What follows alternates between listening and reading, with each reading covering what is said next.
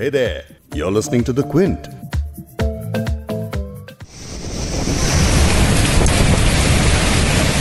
तट के किनारे पलटी हुई गाड़ियां, सड़कों पर गिरे हुए पेड़, तेज हवा से उखड़ के उड़ते हुए दरवाजे, खिड़कियां,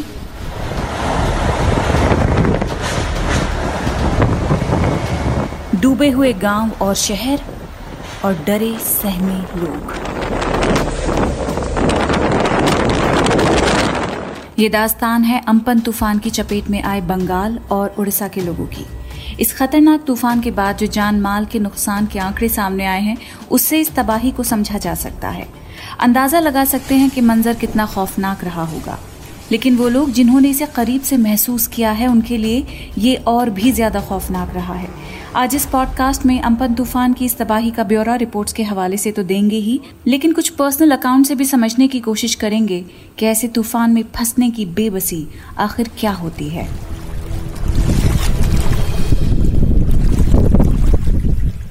क्विंट हिंदी पर आप सुन रहे हैं बिग स्टोरी हिंदी। मैं हूं फबीहा सैयद। अम्फान तूफान से अब तक पश्चिम बंगाल में 72 लोगों के मरने की खबर है। इस तूफान ने 20 मई को उड़ीसा और पश्चिम बंगाल में काफी तबाही मचाई है। पश्चिम बंगाल के बशीरहाट में तूफान की वजह से 5000 से ज्यादा घर तबाह हो गए हैं। इस तूफान की रफ्तार 150 किलोमीटर प्रति घंटे से भी तेज थी। ये कितनी तेज थी, इसका अंदाजा आप ऐसे लगा सकते हैं कि तूफान के दौरान लोगों ने अपनी खिड़कियों से या किसी सुरक्षित जगह से जो वीडियोस बनाई थी, उसमें एक स्कूल की छत उड़ती हुई दिखी, छोटी गाड़ियां क्या बल्कि भारी भरकम ट्रक्स तक पलटे हुए नजर आए। इस तूफान का असर सबसे ज्यादा पश्चिम बंगाल में हुआ है, लेकिन ओडिशा के भी कुछ इलाके प्रभावित हुए हैं। तूफान की वजह से पश्चिम बंगाल के कई जिलों में ट्रांसपोर्टेशन प्रभावित हुआ है। सैकड़ों पेड़ उखड़ गए हैं।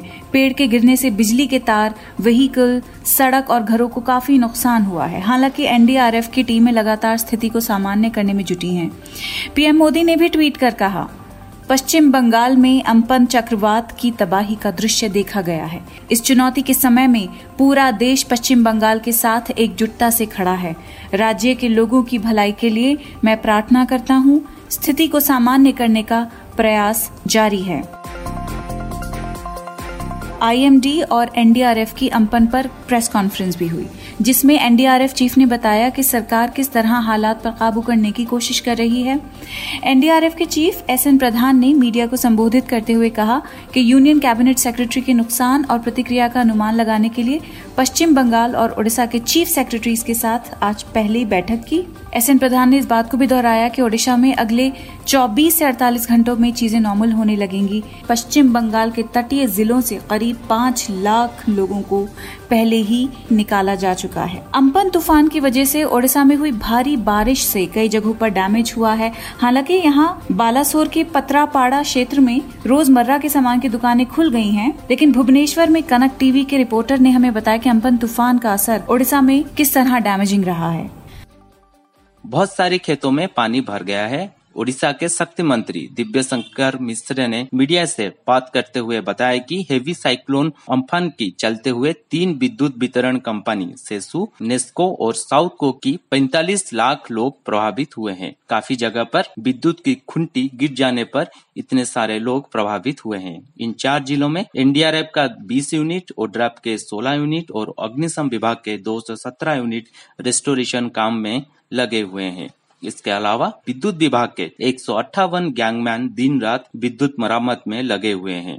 ओडिशा के एसआरसी प्रदीप जेना कहा है कि अम्फान को नजर में रखते हुए जगतसिंहपुर, केंद्रापड़ा, भद्रक और बालासोर में कुल 1,62,991 लोगों को साइक्लोन सेंटर होम पर में लाया गया था। इन लोगों को 388 साइक्लोन सेंटर में रखा गया था। प्रारंभिक में कितना नुकसान हुआ है, इसका रिपोर्ट इन 4 जिले के जिलापाल को मंगाया गया है, जो 48 घंटे के अंदर मिलेगा। अब बात करते हैं पश्चिम बंगाल की, जहां तबाही के मंजर ज्यादा दिखे हैं। पश्चिम बंगाल में अब तक कम से कम 72 लोगों की मौत हो चुकी है। पश्चिम बंगाल की मुख्यमंत्री ममता बैनर्जी ने जान गंवाने वाले लोगों के परिवार को 2-2 लाख रुपए मुआवजा देने की घोषणा की है। इसके साथ उन्होंने प्रधानमंत्री से राज्य का दौरा करने और स्थिति का जायजा लेने का भी अनुरोध किया है। साइक्लोन की वजह से कोलकाता एयरपोर्ट पर पानी भर गया था। अंदाज़ा लगाया जा रहा था कि यहाँ मौजूद एयरक्राफ्ट्स को नुकसान पहुँचा है, लेकिन एयर इंडिया के सीएमडी ने बताया कि एयर इंडिया के 2 विमानों को कोई नुकसान नहीं पहुँचा है, लेकिन हैंगर को थोड़ा नुकसान पहुँचा है। एक छोटा प्राइवेट विमान जो हैंगर में खड़ा था वो पूरी तरह तहस नहस हो गया है। क्विंट को कोलकाता एयरपोर्ट से तूफान के बाद का एक वीडियो मिला है। Unfortunate, everything gone, everything finished. As we know,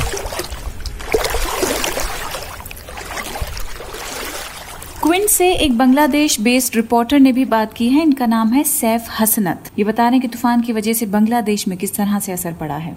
আমি বাংলাদেশের রাজধানী ঢাকায় থাকি যা ঘূর্ণিঝড়ে ये कह रहे हैं कि ढाका में रहते हैं जो बांग्लादेश के रेड अलर्ट जिलों से लगभग 100 किलोमीटर की दूरी पर है। वो साइक्लोन के प्रभावों को वहां महसूस कर रहे थे। पिछली शाम से ही बहुत सारे इलाके भारी बारिश की वजह से बिजली कटौती का सामना कर रहे थे और बिजली वापस कब आएगी इसका भी किसी को मालूम नहीं है। ये कह रहे हैं कि प्रभावित क्षेत्रों के 24 लाख नागरिकों को 12,000 से ज्यादा चक्रवात राहत केंद्रों में शेल्टर दिया गया है। एग्रीकल्चर मुख्य रूप से प्रभावित हुआ है और 9 फीट ऊंची टाइडल वेव्स रिकॉर्ड की गई हैं जो तटबंधों पर से टूट गई हैं और खेतों को नष्ट कर दिया है। अनुमान लगाया जा रहा है कि कम से कम 5 लाख लोग शायद बेघर हुए हैं। कॉक्स बाजार से ये बताया गया है कि रोहिंग्या शरणार्थियों के कम से कम 300 शेल्टर होम्स इससे तबाह हुए हैं। कैंपेर अंतत 300टी থাকার ঘর ক্ষতিগ্রস্ত হয়েছে। तो ये थे सैफ हसनत जो बांग्लादेश के रिपोर्टर हैं। तूफान के इस खौफनाक मंजर के बीच क्विंट के रिपोर्टर इशाद्रिता लहरी ने भी वीडियोस बनाई हैं। पूरी रात डर के साए में बिना कुछ खाए पिए इशाद्रिता और उनके परिवार ने इस साइक्लोन का सामना कैसे किया है, जरा वो सुनिए। इशाद्रिता ने जो अपने आर्टिकल में लिखा है वो मैं आपको पढ़ के बता देती हूँ उस वक्त क्या मंजर था और इन पर क्या बीत रही थी। Right now I'm on the 41st floor which is where I live in a gated community. The cyclone kind of hit about मैं कोलकाता की एक अच्छी सोसाइटी के 41वें फ्लोर पर रहती हूँ। इस तरह के हालात के लिए हमारी सोसाइटी में डिजास्टर मैनेजमेंट टीम है, तो मुझे लगा कि ज्यादा से ज्यादा क्या हो जाएगा, लेकिन जल्द ही मुझे एहसास हो गया कि जब बात प्रकृति की आती है तो प्रिविलेज ज्यादा नहीं चलता। शाम होते होते जैसे तूफान कोलकाता की ओर बढ़ने लगा वैसे ही तेज बारिश और हवाएं डराने लगीं। अब तक हमारे अपार्टमेंट में gas supply, internet, cable TV को बंद कर दिया गया था। हवाएं इतनी तेज हो गईं कि हम खिड़की दरवाजे भी नहीं खोल पा रहे थे। हमारी सोसाइटी के व्हाट्सएप ग्रुप में लोगों की शिकायतें आ रही थी कि नीचे फ्लोर पर पहुंचने वाले लोगों के घरों में खिड़कियां तक उड़ गई हैं। शाम करीब 6:30 बजे जब तूफान कोलकाता में पहुंचने वाला था तब बिजली भी बंद कर दी गई। अंधेरे में जब हम मोमबत्तियां जला रहे थे तभी इतनी जोर से हवा का झोंका आया। मैंने देखा कि हमारे कमरे में खिड़की टूट गई थी। इसके बाद एक पड़ोसी की मदद से हमने सभी खिड़कियों को बंद रखने के लिए मजबूत सामान रखा। मेरा पूरा परिवार शॉक में था। हम में से किसी ने आज तक इस तरह के हालात नहीं देखे थे। You can see what's happened to the room now. इशाद्रिता और उनका परिवार अभी एकदम सेफ है। उन्होंने ये भी बताया कि बंगाल में नॉर्थ 24 परगना और साउथ 24 परगना पूरी तरह से बर्बाद हो गए हैं। सुंदरबन जंगल के कई हिस्से तबाह हो गए हैं। सुंदरबन के तबाह होने पर एक और खतरा मंडरा रहा है कि वहां के जंगली जानवरों का क्या। इस बात की तुलना लोग पिछले साल न्यूजीलैंड में फैली वाइल्ड फायर से कर रहे हैं, जहां लोग जानवरों को बचाने के लिए कितने बेचैन थे। लेकिन भारत में सुंदरबन के जानवरों का क्या, उन्हें कौन बचाएगा। खतरा उन जानवरों को है तो उनकी वजह से रिहायशी इलाकों को भी है। टेलीग्राफ इंडिया की एक रिपोर्ट के मुताबिक सुंदरबन के जंगलों में साइक्लोन अम्फान की वजह से जो नायलॉन बाड़ जंगली जानवरों को आबादी वाले इलाके में जाने से रोकती थी, उस बाड़ के टूटने का अनुमान लगाया जा रहा है। रिपोर्ट में फॉरेस्ट डिपार्टमेंट के एक अधिकारी ने बताया कि टाइगर्स की मूवमेंट पर नजर रखे हुए हैं, इसीलिए कुछ पॉइंट्स पर ट्रैंक्विलाइजर के साथ 2 टीमों को तैनात किया है। यानी साफ है कि सुंदरबन के जो शेर हैं उनके बारे में अंदाजा लगाया जा रहा है कि नायलॉन बाड़ के ना होने की वजह से वो जंगल से बाहर निकल गए होंगे और हो सकता है कि आबादी वाले इलाके की तरफ वो पहुंचे, तो इसलिए कड़ी नजर उन पर बनाए हुए हैं। तो एक तरफ कोरोना से होने वाली तबाही है और अभी अम्फान तूफान से हुई तबाही है। कभी भी आपदा या महामारी बताकर नहीं आती है।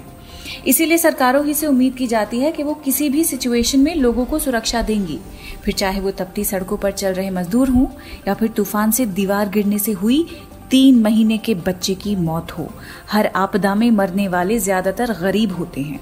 महामारी गुजर जाएगी, तूफान भी हल्का पड़ जाएगा, लेकिन ऐसे हालात में सरकारें गरीबों के लिए क्या कदम उठाती हैं, यही बात हमेशा याद रखी जाती है। इस पॉडकास्ट के एडिटर नीरज गुप्ता हैं और इसे प्रोड्यूस किया है फबीहा सैयद ने। अगर आपको बिग स्टोरी सुनना पसंद है तो क्विंट हिंदी की वेबसाइट पर लॉग ऑन कीजिए और हमारे पॉडकास्ट सेक्शन का मजा लीजिए।